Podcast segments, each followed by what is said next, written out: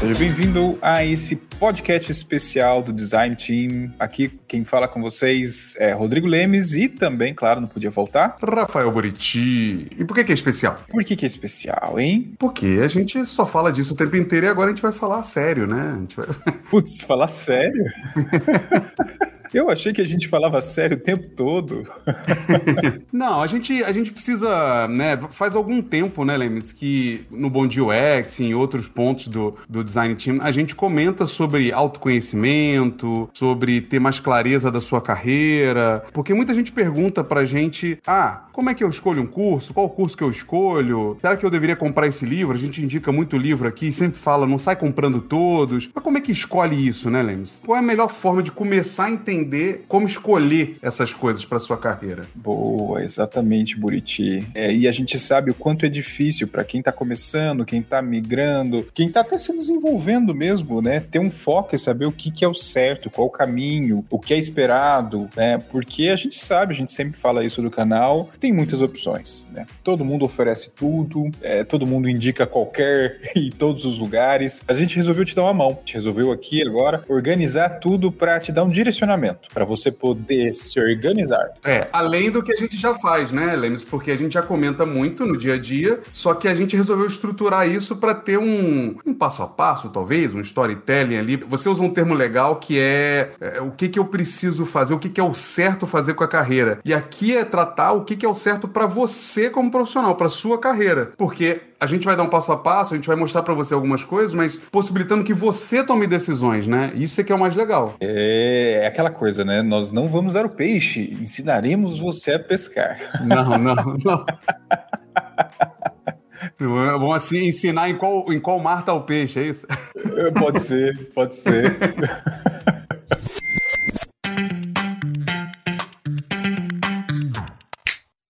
Mas vamos lá, Rodrigo. Acho que a primeira coisa que a gente tem que falar é que não adianta você tentar escolher cursos, é, livros, workshops, bootcamps e etc. e definir assim, ah, porque eu vou fazer isso porque eu quero ser isto, designer, não sei lá do que. Não Calma, calma, porque na real a demanda existe porque o mercado pede alguns tipos de profissional. Eu acho que um primeiro passo é a gente discutir aqui o que, que se espera né, do papel do designer, né, Lemes? Exato, exatamente. E a gente nota, né, Buriti, que as pessoas, como a gente já falou no começo, ficam perdidas e algumas vezes acabam se desenvolvendo dentro de uma camada que acham que estão sendo super estratégicos, estão transformando as empresas, podem começar né, a se dizer completamente completos a redundância. Mas não, né? o mercado espera muito mais do que simplesmente o que a gente está fazendo, talvez, por aí, né? Então, é interessante prestar atenção nesses elementos. A nossa proposta nesse nosso workshop, que finalmente é a prática do design team durante anos, é tratar sobre quais são essas camadas e quais são esses itens que você precisa focar para sair de uma camada que talvez você esteja saturado. Mas, se você não prestar atenção, você vai achar que está tudo bem. E é aí que mora o perigo. Boa, boa. Porque,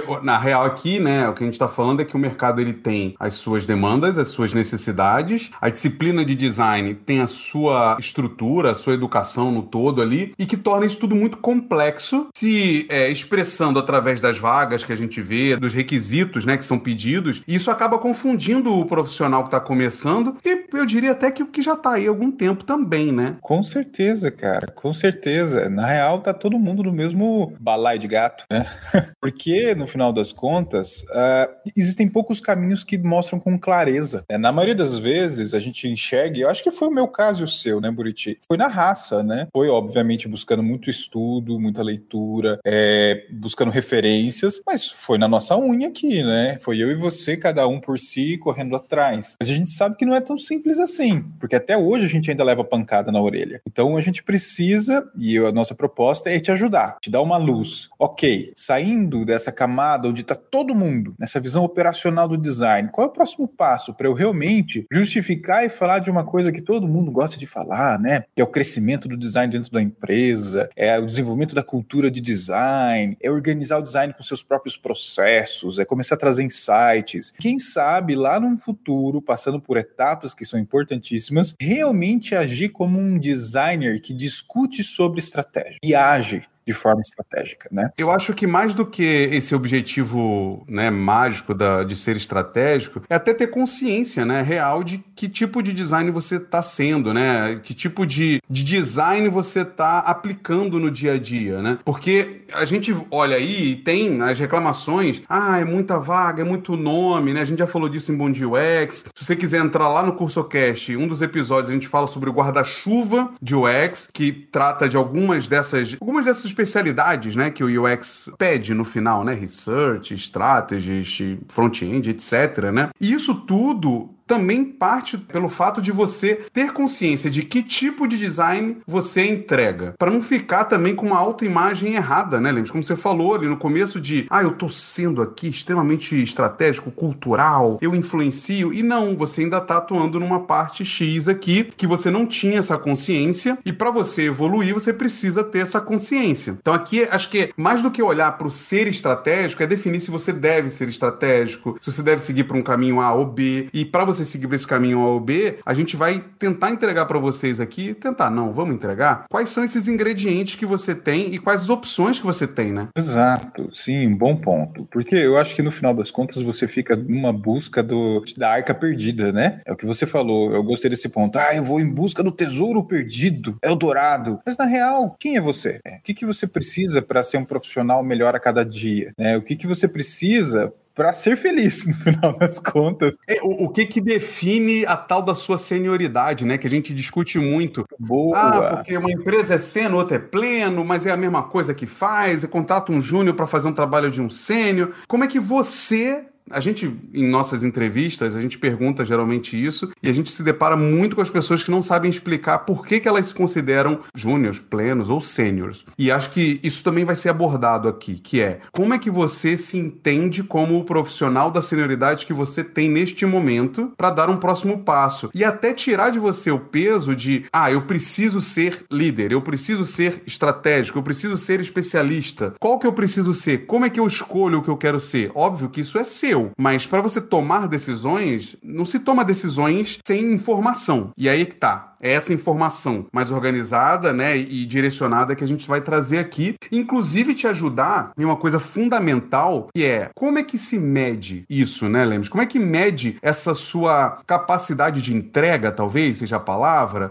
Eu olho do lado técnico, né, as benditas das hard e soft skills, quais são elas? Né, você tem uma outra no meio aqui que você traz também, né, Lemos, que é a da technical skills, né? Como é que você vê que esses três, essas três dimensões de auto análise, talvez, interferem nessa visão do profissional? É, é uma autoanálise. Né? Eu acho que o trabalho que a gente está oferecendo nesse grande encontro é, obviamente, é o que você falou, é o agrupamento de tudo que a gente já fala no, no design team, mas agora é te ajudar a se enxergar é, a ver esses elementos. Tá, todo mundo fala o que, que um júnior, um pleno e um sênior precisa. Mas o que realmente precisa? É, o que realmente você tem também e pode ser desenvolvido. É, e, tem, e tem questões, né? Eu acho que a grande provocação também, Buriti, que a gente vai fazer com vocês é existe uma dependência do profissional de design de que a empresa o defina, né? 100%. Ah, eu sou o que a empresa quer que eu seja. Mas você consegue? Né? Você consegue oferecer aquilo? Você está buscando de forma correta? Essa dependência é muito perigosa. Então é uma provocação para uma construção mútua. Né? Os líderes dentro das empresas possam te auxiliar e você tenha, querendo ou não, parte do controle também dessa construção, né? de poder se enxergar. A gente sabe, né, Buriti, que as empresas falham e é normal. Tá todo mundo ali na labuta, na carnificina, como eu já comentei em alguns vídeos, e precisa de auxílio. Né? Então, nesse, nessa questão, um dos objetivos é entregar para você o controle, né? De certa forma, é, para você poder se avaliar, para você poder se enxergar, para você buscar um desenvolvimento estruturado. E talvez alinhar isso com a sua liderança dentro da empresa, para a empresa, né? A liderança te dar um auxílio, um suporte de continuidade nisso. Mas é, é te dar um pouco as rédeas. Esse é um ponto muito importante, né? Porque e ainda que a empresa tenha seu papel e ela tem, a gente não está dizendo o oposto aqui, ela tem um papel porque se ela quer um profissional mais capacitado, ou ela contrata a pessoa já preparada, ou ela prepara a pessoa. E na maioria dos casos ela precisa preparar, independente do nível que a pessoa for contratada. Mas você precisa ter essa consciência, né? Em algumas mentorias que eu faço, algumas pessoas falam muito disso, de ah, mas como é que eu. Você precisa ter um plano. Chegar com esse plano pro seu líder, pro seu chefe e negociar esse plano juntos. Porque, na Real é, você tem sua visão profissional, você vai negociar com a empresa onde você quer chegar e se aquilo faz sentido para ela e como é que ela pode te ajudar, mas você ainda tem umas side quests ali, né, uns uns trabalhos paralelos que são seus relacionados à sua visão macro da carreira, né? E isso a gente vai trazer aqui. Como é que você divide isso? Como é que você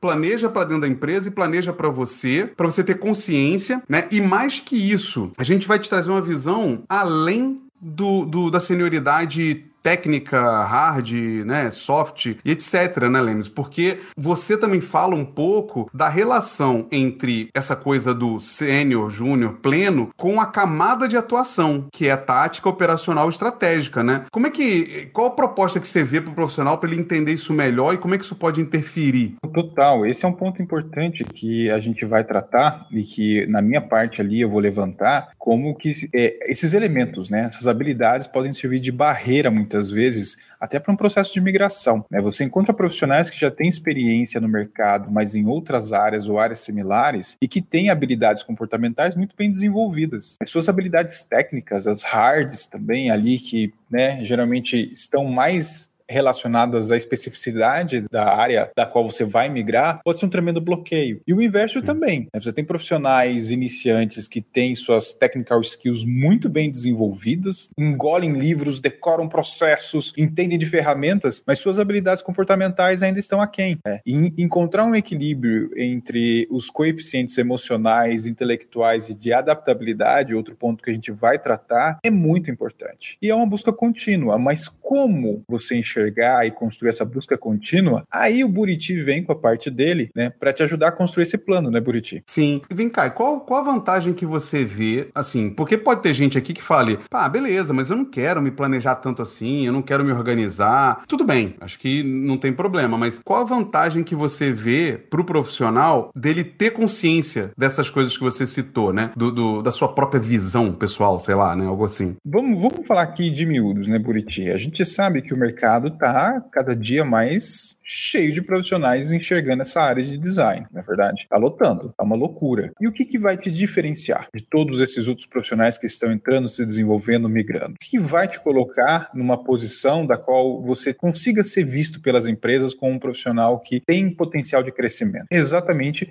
é o desenvolvimento dessas habilidades. Se você ficar parado pensando que o que você está fazendo hoje é o suficiente para te colocar num patamar bom, reconhecido e de crescimento estruturado, boa sorte. É, eu acredito muito que todo mundo tem que se preocupar nesse desenvolvimento de forma contínua. A gente faz isso, né, Buriti? Nós dois é. não paramos, porque a gente sabe que isso é cobrado de alguma forma direta ou indireta em empresas que a gente quer e almeja trabalhar. Então, todo mundo tem que se preocupar com isso de alguma forma. Boa. É, e, pô, vamos lá, né? Você só vai ter consciência real de um passo que você tem que dar é, é e de que ele vai ser crucial para você se você entender exatamente o que você vai trazer aqui para eles, que é o que, que o mercado pede, o que, que um design precisa fazer, como é que ele precisa atuar em cada parte disso aqui, né? E aí, por exemplo, é uma coisa que a gente tem falado bastante no Bom UX, que é o inglês. Ah, você precisa aprender o inglês? Talvez sim, talvez não. Depende do que você quer ser. E aí, esse é o barato que a gente quer ajudar vocês a fazer aqui. Construir o que vocês querem ser. para ter consciência de dizer, não, não quero aprender inglês, não preciso, porque não faz parte do meu plano maior aqui, de carreira, de pessoa e tudo mais. Ou faz sim, eu quero trabalhar desse jeito, nesse local, dessa forma, e eu preciso do inglês. Que é um exemplo apenas aqui, né? Mas é que, no final, é provocar o profissional, ou seja, para quem que é nesse workshop, né? É para quem tá afim de ser confrontado com a visão que ele tem de mercado, do que, que ele enxerga, provocar ele a fazer as perguntas certas sobre si mesmo, conectar as partes da, da profissão e da carreira dele para construir algo maior e tudo mais, né? Então, essa primeira parte que o, que o Lemes vai puxar, olhando as camadas do profissional de design, estão muito relacionadas a tirar você dessa zona de conforto de o que que eu tô fazendo aqui e como é que a galera espera que eu haja, né? Isso, exatamente. É te trazer uma visão provocativa de como que o mercado, a entidade, a gente sempre fala, né, o olho de Sauron, está se comportando e esperando de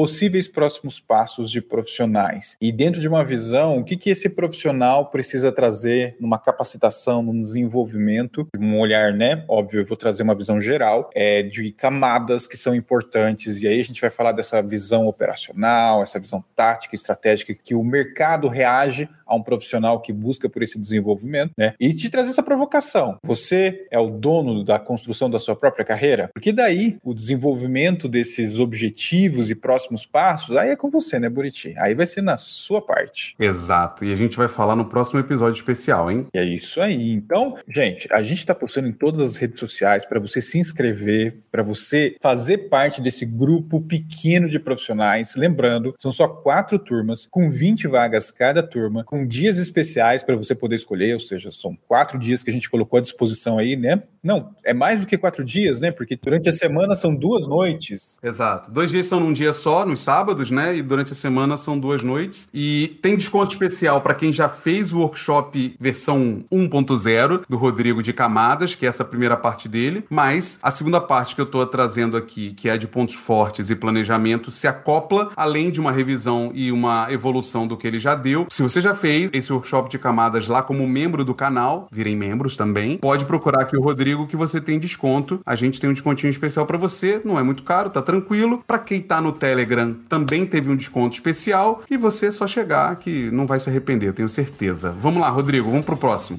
Vamos lá. Um grande abraço, gente. Tchau, tchau.